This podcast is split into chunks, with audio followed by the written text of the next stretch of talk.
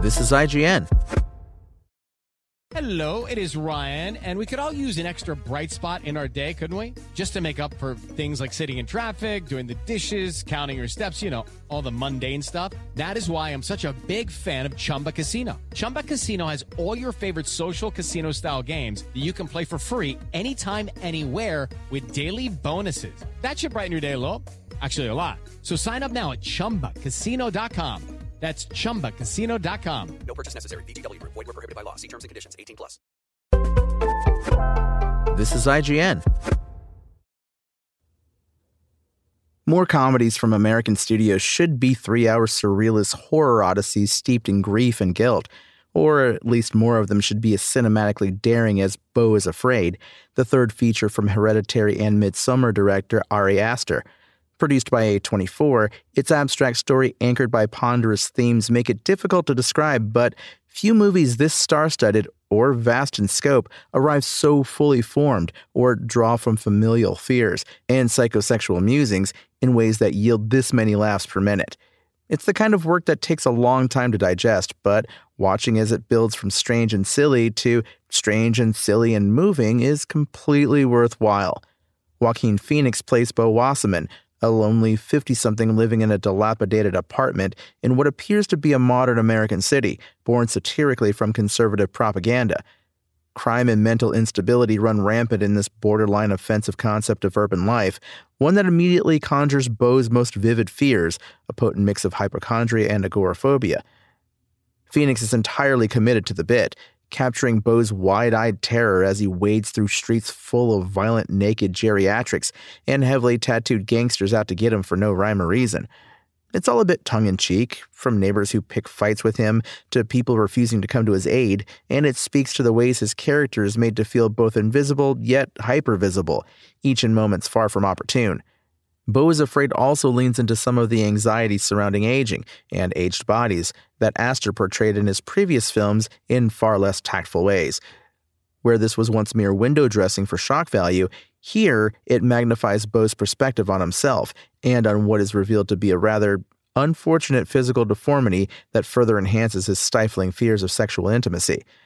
All of this is merely groundwork for the central plot, though calling it a plot in a traditional sense hardly feels apt, in which Beau learns of the sudden demise of his overbearing, uber successful single mother Mona under bleakly hilarious circumstances. This kicks off a winding odyssey, told in four distinct chapters, as he makes the long journey home.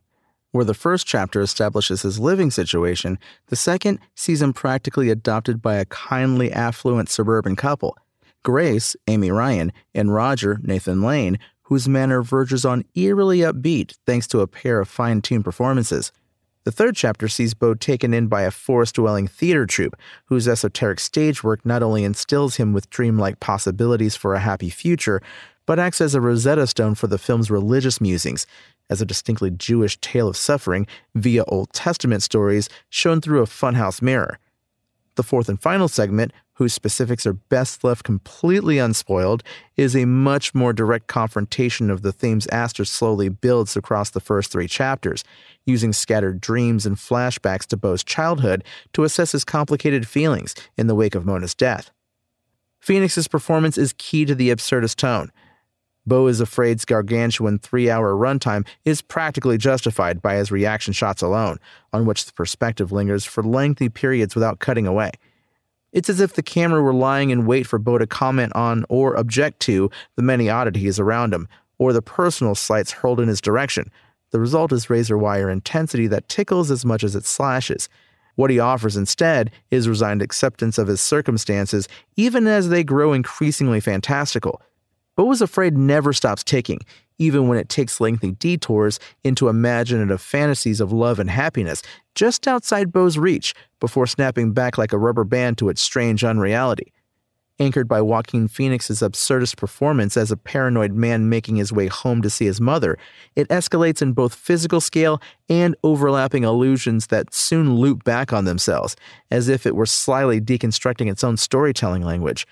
These eventually build to an overt and obnoxious, yet wholly focused metaphor for how creating cinema is an act of vulnerability, one with little upside except exposing the most fearful and shameful corners of oneself for all the world to see.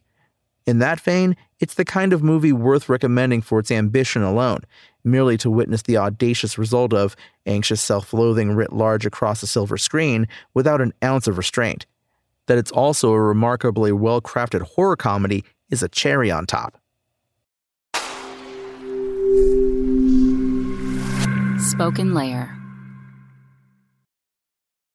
With Lucky Land slots, you can get lucky just about anywhere. Dearly beloved, we are gathered here today to. Has anyone seen the bride and groom? Sorry, sorry, we're here. We were getting lucky in the limo and we lost track of time.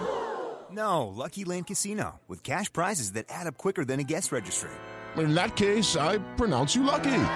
Play for free at LuckyLandSlots.com. Daily bonuses are waiting. No purchase necessary. Void where prohibited by law. 18 plus. Terms and conditions apply. See website for details.